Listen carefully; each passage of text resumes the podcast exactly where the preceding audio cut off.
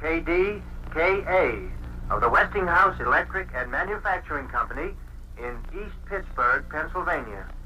We shall now broadcast the election returns. That was the voice of an anchor reading the 1920 general election results of the Harding Cox presidential race. That was the first broadcast from KDKA, then using the call letters 8ZZ in Pittsburgh. Although there's a bit of debate over this, most historians credit KDKA as the world's first commercial radio station. That early broadcast laid the foundation for everything you hear today on the radio, online, on apps, and smart speakers, and it changed how the world would receive information and entertainment. This is Wavelength, Baltimore's public radio journey from WYPR, a limited series made possible by PNC Bank.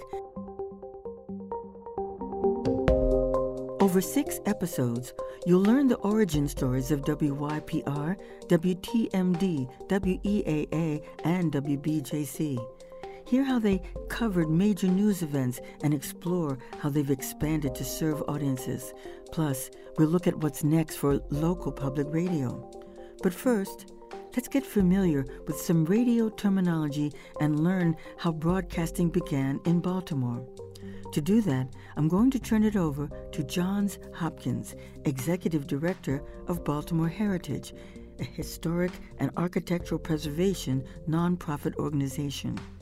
The team at Baltimore Heritage has done a great deal of research into the origins of local radio. Here's Johns. Most early radio stations operated on the AM band.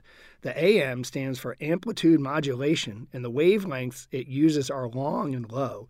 One neat thing is that the wavelengths actually bounce off a layer of, of our atmosphere, and instead of heading out into outer space, bounce around down here near planet Earth. They're still moving forward, but are kind of trapped here, and thus can travel very far distances, say from Pittsburgh to Newark, New Jersey, as KDKA did. FM radio, on the other hand, has shorter wavelengths. This allows more information to be encoded in them, producing higher quality sound. But their shortness also allows them to escape through the atmosphere, and so instead of bouncing around, they have only one shot at getting out there to radio receivers before they head out to space.